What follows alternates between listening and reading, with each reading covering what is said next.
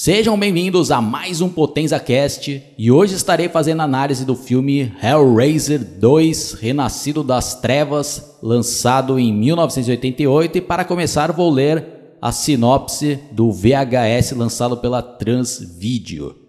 Depois de ver seu terrível pesadelo terminar, Kirsty Cotton é enviada a uma clínica de doentes mentais. O Dr. Shannard, diretor da clínica, interessa-se pelo seu caso, mas na verdade ele é um estudioso da misteriosa e mortal caixa que liberta do inferno os demônios cenobitas. Para ele, Kirsty e mais uma outra paciente com poderes paranormais são as chaves para abrir definitivamente as portas do mundo da dor e prazer mas seu maior desejo é trazer de volta à vida Julia, morta e esquartejada pelos cenobitas. Num espetáculo de horror e surpresas, todos vão parar dentro do irreal e fantasmagórico mundo dos cenobitas, onde a maior vitória possível é sair com vida. Mais assustador e intrigante que Hellraiser, é a fantástica introdução em um mundo jamais imaginado, e o horror chega às suas últimas consequências. Bom, após o grande sucesso do primeiro filme, era inevitável que teríamos uma sequência, mas infelizmente não tivemos a volta do criador, diretor e roteirista Clive Barker. Nessa sequência, o diretor foi o Tony Randall e o roteirista foi o Peter Atkins. E já adianto que para mim o ponto fraco desse filme é justamente o roteiro e algumas ideias que tiveram para esse filme. Né? E é uma pena, né? Porque eles conseguiram trazer de volta quase que todo o elenco do filme original, com exceção do ator Andrew Robinson, que interpretou o pai da Kirsten no primeiro filme, que se recusou a participar porque, segundo ele, era uma sequência desnecessária. Né? E realmente Sei lá se ele acabou lendo o roteiro e não gostou, né? pode ser que tenha acontecido isso daí. Né? E além da volta de quase todo o elenco original, esse filme também teve pontos positivos, na minha opinião, como, por exemplo, os efeitos especiais que estão ainda melhores em relação ao primeiro. Não que os do primeiro filme já não fossem excelentes, mas nesse daqui, como o filme teve um orçamento ainda maior, deu para eles explorarem ainda mais ideias insanas e aumentaram ainda mais as cenas de violência e de gore. Né? E sem contar que como Pinhead acabou fazendo um grande sucesso no filme anterior, ele acabou ganhando também bem mais espaço nesse filme e acabou se tornando o vilão principal da franquia.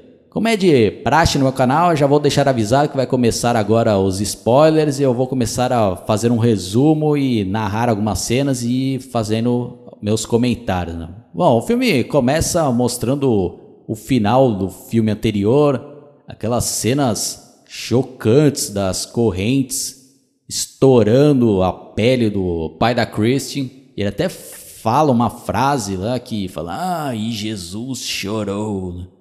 Eu confesso que eu não entendi muito bem o que, que o autor quis passar com essa frase. Será que ele quis fazer referência a Jesus que teria chorado quando ele foi crucificado? Será que foi isso? Mas até onde eu sei, não tem relatos aí que Jesus ficou chorando quando foi crucificado. Né? Então, se vocês tiverem aí alguma percepção ou entenderam melhor aí esse recado, deixe aí nos comentários. Né? E outra coisa que eu esqueci de citar, né, que no filme anterior ele também ataca bastante a religião católica, tem vários santos ali. Durante a franquia também, né? principalmente no filme posterior, na parte 3, que tem cenas ali que realmente são pesadas e ofensivas para a Igreja Católica. Mas vou deixar isso para quando eu estiver analisando o terceiro filme. Aí na sequência já mostra uma cena que parece ocorrer no passado e depois a gente acaba descobrindo que se tratava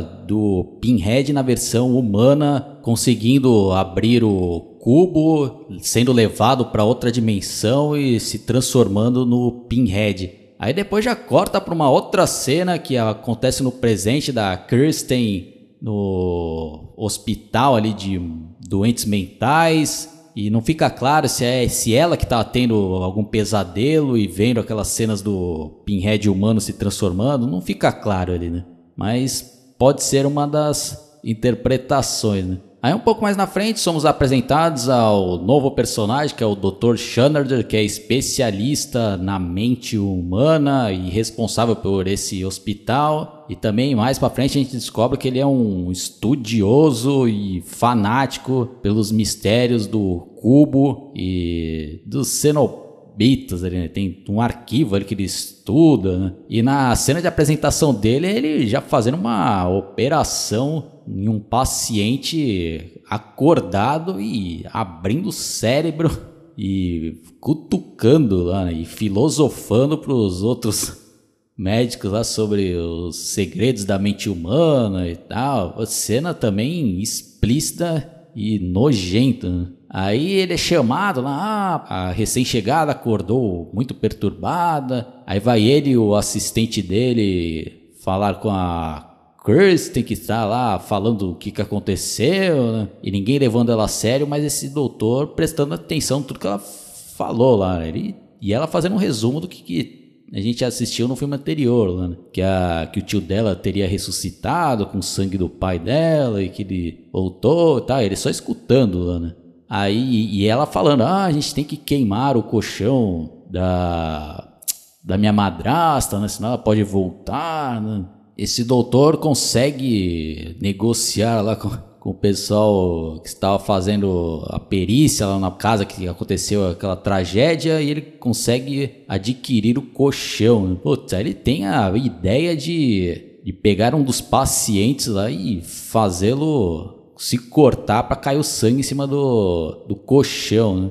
Aí essa cena também é bem asquerosa. É como eu falei, esse filme ele apela bastante pro gore e para cenas pesadas e explícitas. Né? E esse paciente ele tem um distúrbio que ele fica achando que tá cheio de vermes, né? Então o doutor dá uma navalha para ele, ele só ele enxerga que tá cheio de verme e vai se cortando. Né? Putz, cena também sangrenta e o sangue vai caindo no colchão até que ressurge ali a, a Júlia, né? Naquela versão também em carne viva ali só e começa a detonar o cara né?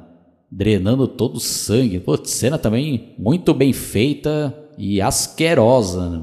Aí eles dão uma repetida naquela mesma fórmula do primeiro filme, só que dessa vez é o doutor que fica trazendo pacientes para a Julia drenar o sangue e recuperando o seu corpo. E aproveitando esse momento para já fazer um parêntese e começar a fazer algumas críticas para esse roteiro, que eu achei muito forçada essa ideia que tiveram da Kristen ter caído justamente no hospital que era liderado pelo um doutor que também é especialista e estudioso da história do cubo, né? E a gente também depois acaba descobrindo que ele teria outros cubos e teria todo um arquivo ali com documentos e até foto do Pinhead ainda na versão humana. Eu acho que tá muito forçada aí essa ideia, acho que poderiam ter caprichado, porque é os detalhes que faz um filme ser ainda melhor, né? Então, por exemplo, eles poderiam ter tido uma ideia ali que ela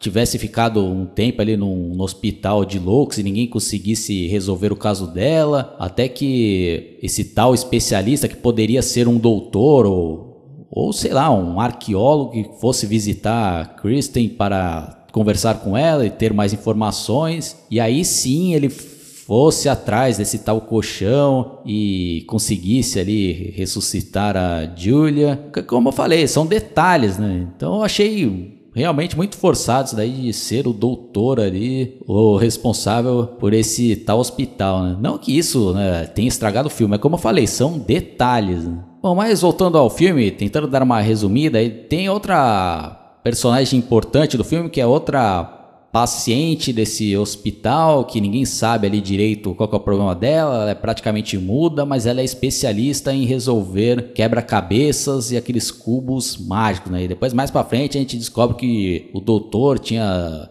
trazido ela lá para tentar ajudá-la a abrir esse um dos cubos que ele não conseguia, né, para ter acesso ali ao mundo do Pinhead e sua trupe. Né? Aí temos também aquele personagem que é um assistente daquele doutor que acabou invadindo a casa dele e testemunhando o ressurgimento da Julia naquela versão horrorosa lá. E também o doutor acaba tendo um caso com a Julia ainda naquela versão carne viva, né? E tem umas cenas ali também insanas, né? De ele enfaixando ela toda e, e ela dando em cima do doutor, e ele caindo na, nas investidas dela e já beijando, e ela fazendo o doutor colocando a mão nas nádegas dela enfaixada. Pô, o bagulho realmente doentio. As ideias que tiveram aí, né? Bom, aí, dando uma resumida ainda maior, aí o doutor, ele com a ajuda da Julia, que conseguiu terminar a sua ressurreição e volta até na versão humana, aí quando ele consegue finalmente ali acionar a, uma das caixas, ele vai para outra dimensão e conhece ali os prazeres e as torturas e tal, e ele acaba se transformando num outro Cenobite bita ali, Cenobites, como falam na versão original. Bom, aí umas coisas que eu não gostei, né? Por exemplo, né? aí esse doutor se transforma ali, né? Numa uma criatura também horripilante. Isso daí foi muito bem feito. Isso daí realmente a versão dele ali em Cenobita tá muito bem feita, né? Mas aí ele tem um determinado momento do filme que ele acaba confrontando, né, o Pinhead e os outros Cenobites e ele vence, né, os outros lá facilmente. Né? Pô, isso daí eu achei também muito forçado. Pô, ele acabou de se tornar um Cenobita e ele já consegue derrotar o Pinhead e os outros lá. Né? E sem contar que a Kristen acaba também de novo lá tendo uns diálogos com o Pinhead. Ele, ah, você não vai me enganar de novo, não. Só vou te dar uma informação. Ah, você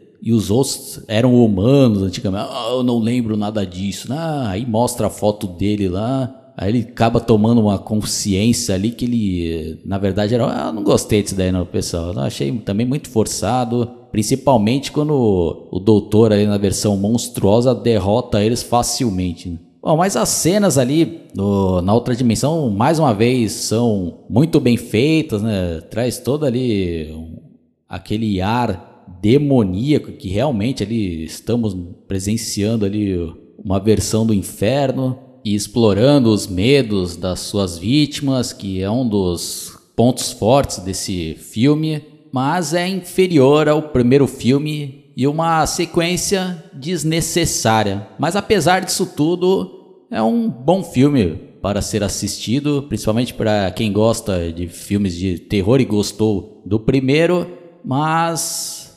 deixou a desejar. Eu dou uma nota 7 para ele. Então é isso daí, pessoal. Espero que vocês tenham gostado dessa minha análise. Se vocês discordam, deixe aí nos comentários. Se você caiu pela primeira vez aqui no meu canal, fica meu convite para vocês se inscreverem. Cliquem no sininho para receber todas as atualizações. E se você estiver escutando esse podcast pelo Spotify, Google Podcast ou por alguma outra plataforma, também se inscrevam, dê uma fuçada que tem diversas outras análises. Beleza? Falou e até a próxima. Fui!